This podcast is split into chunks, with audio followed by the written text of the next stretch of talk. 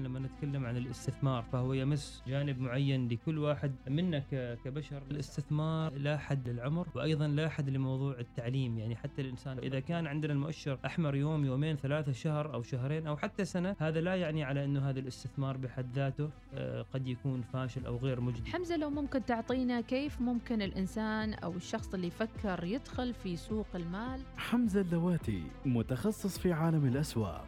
يلتقيكم عبر الوصال كل اثنين وأربعاء والحديث عن أسواق المال العالمية وكيفية الاستثمار فيها. الأسهم الأولى مع حمزة اللواتي ومديحة السليمانية. الأسهم الأولى يأتيكم برعاية الهيئة العامة لسوق المال الاستثمار الواعي. أمان ونماء لمدخراتك. وبرعاية بورصة مسقط بورصة الفرص.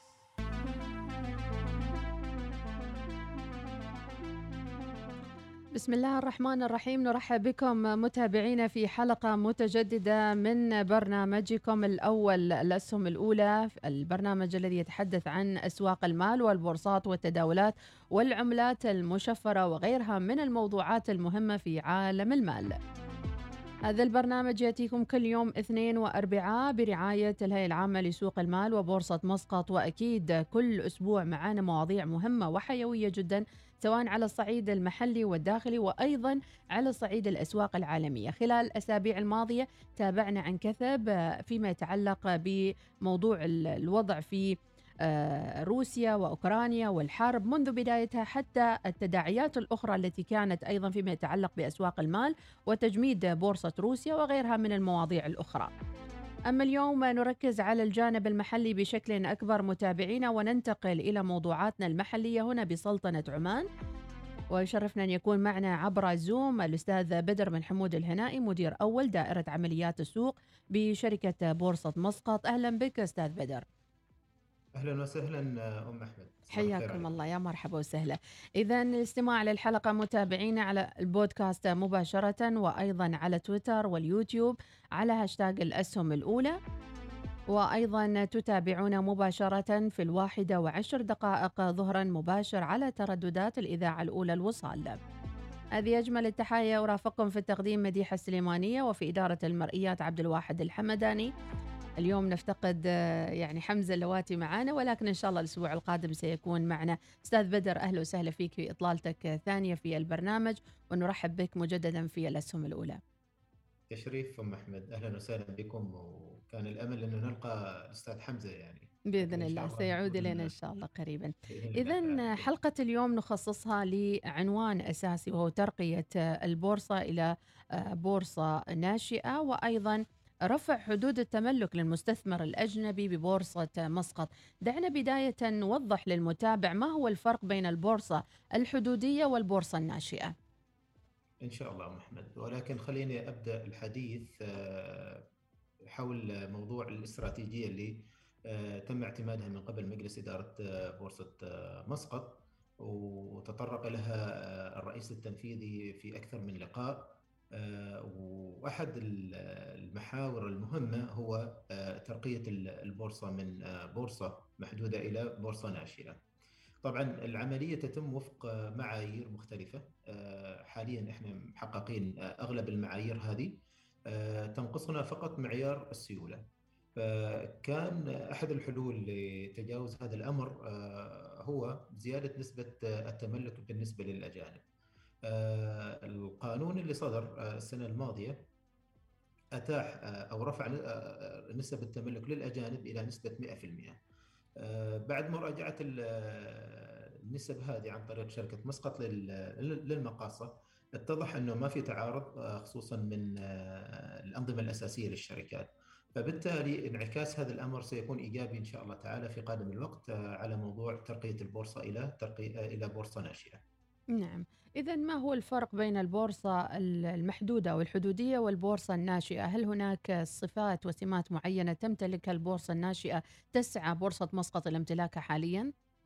مثل ما ذكرت لك يعني هي مجموعة معايير هي اللي تحدد البورصة إما أن تكون بورصة محدودة أو بورصة ناشئة آه، كون البورصة في أو تصنيفها إلى بورصة ناشئة يتيح آه، أو يعطي اطمئنان للمستثمرين الأجانب إن البورصة هذه تتمتع بالمقومات الأساسية من ناحية الأنظمة، الكفاءات اللي موجودة وكذلك من ناحية السيولة. بمعنى إنه المستثمر الأجنبي دائما لما يسعى للاستثمار دائما يبحث عن الأسواق اللي تتمتع بالسيولة، بالتالي يقدر يدخل ويخرج بكل أريحية من غير ما يتعرض إلى خسائر على سبيل المثال. نعم. فهذه واحدة من أهم النقاط أو المحاور اللي يركز عليها المستثمر الأجنبي. أكيد يعني تحول بورصة مسقط بدءا من المسمى إلى بورصة مسقط ودخولها في التداول بهذا المسمى في الأسواق العالمية وأيضا سعيها لدخول البورصات الناشئة سيكون له أثار إيجابية كثيرة جدا على التداول في سلطنة عمان. لكن أيضا ما هو تأثير هذا القرار على الأسهم المتداولة منذ صدوره على تداولات بورصة مسقط؟ آه، أم أحمد آه، بناء على آه، يعني تصنيف أو إعادة تصنيف البورصة إلى بورصة ناشئة راح يخلق جذب أو يحط البورصة خلينا نقول في رادار الصناديق الكبيرة، الصناديق الدولية، المستثمر الأجنبي راح يعرف عن بورصة مسقط أكثر. مثل ما ذكرت لك في البداية تحقيق هذه المعايير هو اللي راح يعطي الإطمئنان آه، للمستثمر الأجنبي على أساس إنه آه، يفكر في الدخول إلى آه، بورصة مسقط.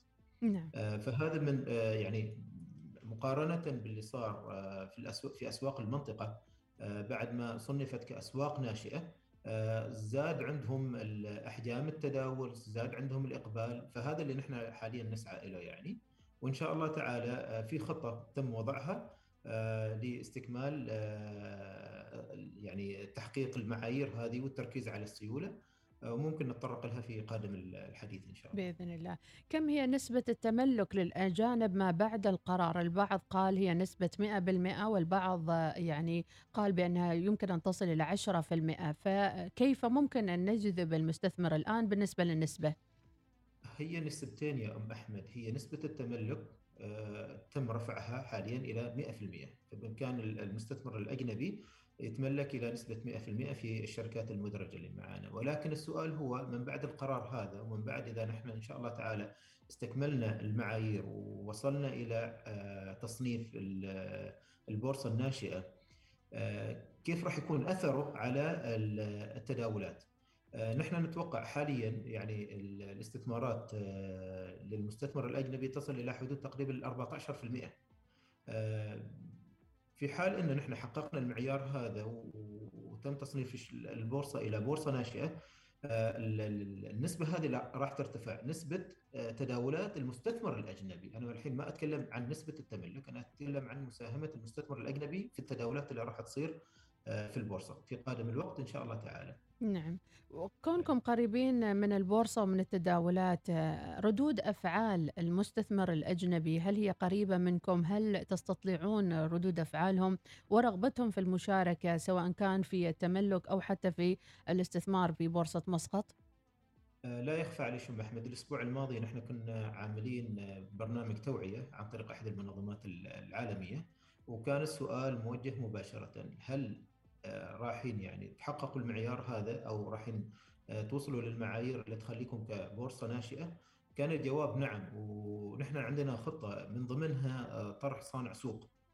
وهذا الحين يدرس بشكل مكثف لإطلاق صانع سوق وكذلك مزود سيولة في بورصة مسقط وجودهم مع وجود ال ال يعني رفع نسبة التملك للأجانب إلى 100% راح يتيح إن شاء الله تعالى آه، الموضوع هذا وراح نتمكن بحول الله إنه آه، نصنف البورصة إلى آه، بورصة ناشئة وهذا نحن لمسناه مثل ما قلت لك يعني إحنا حاليا ندرس الأسواق المنطقة بشكل مكثف لمعرفة الأثر من إعادة التصنيف وكذلك وجود صانع سوق ومزود سيولة.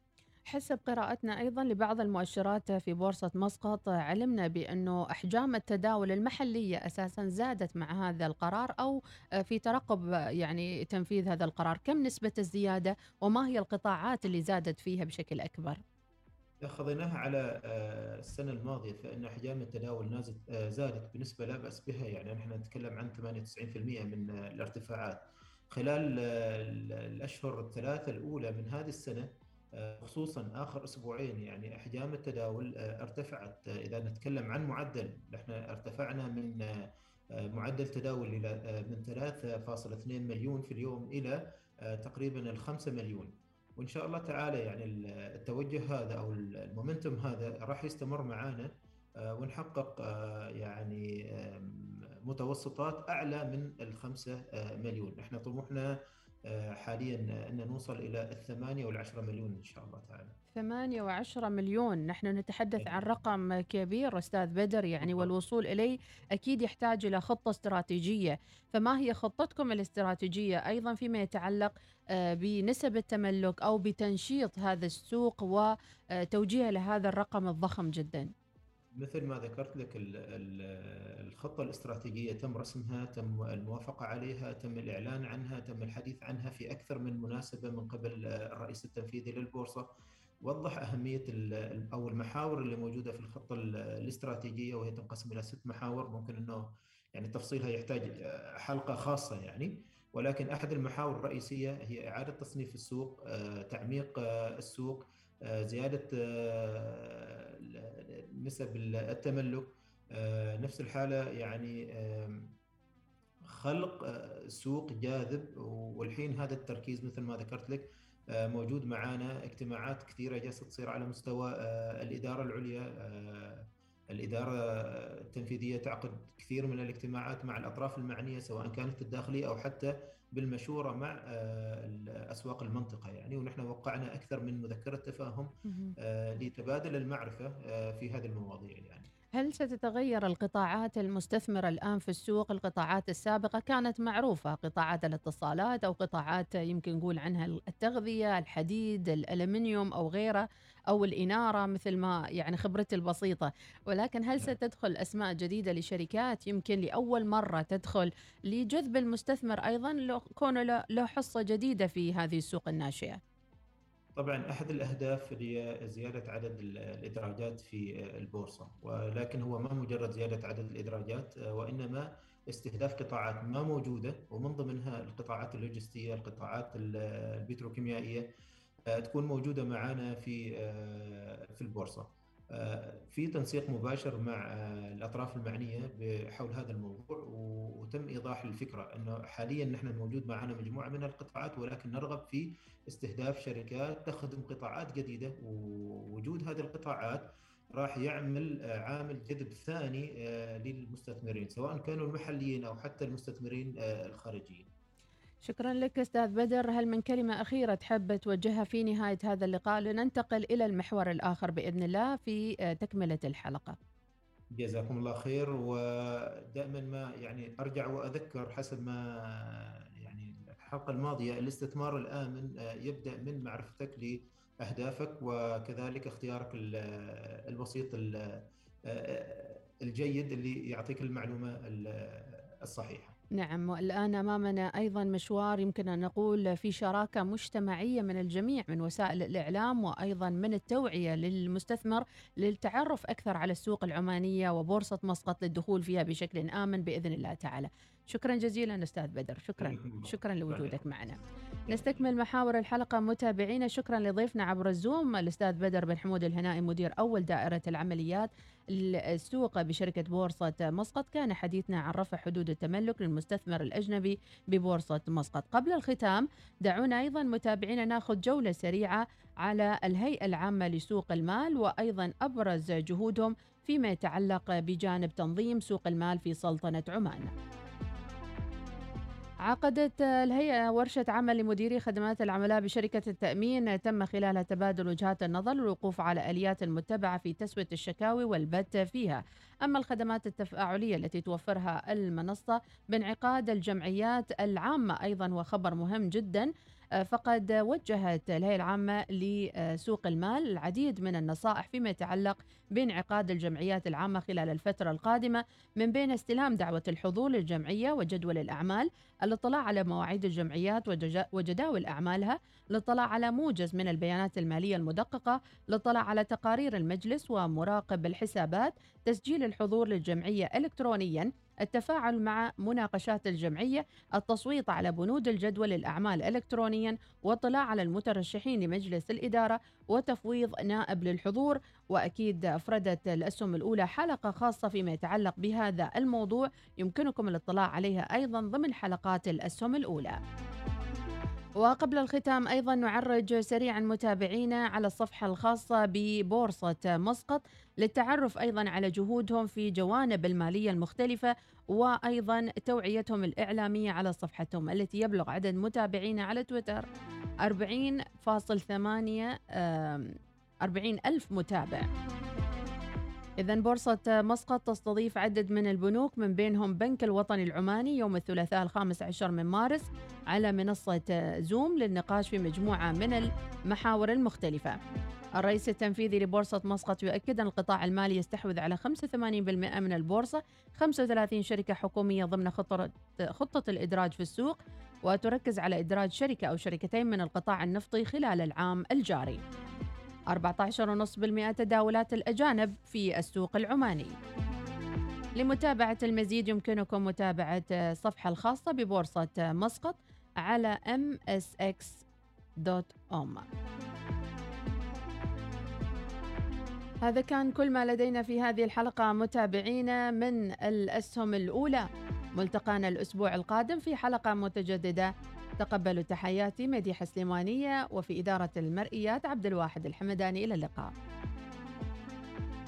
لما نتكلم عن الاستثمار فهو يمس جانب معين لكل واحد منا كبشر. الاستثمار لا حد للعمر وأيضا لا حد لموضوع التعليم. يعني حتى الإنسان إذا كان عندنا المؤشر أحمر يوم يومين ثلاثة شهر أو شهرين أو حتى سنة هذا لا يعني على إنه هذا الاستثمار بحد ذاته آه، قد يكون فاشل أو غير مجدي. حمزة لو ممكن تعطينا كيف ممكن الإنسان أو الشخص اللي يفكر يدخل في سوق المال؟ حمزة اللواتي متخصص في عالم الأسواق. يلتقيكم عبر الوصال كل اثنين واربعاء والحديث عن أسواق المال العالمية وكيفية الاستثمار فيها. الأسهم الأولى مع حمزة اللواتي ومديحة السليمانية. الأسهم الأولى يأتيكم برعاية الهيئة العامة لسوق المال. الاستثمار الواعي أمان ونماء لمدخراتك. وبرعاية بورصة مسقط بورصة الفرص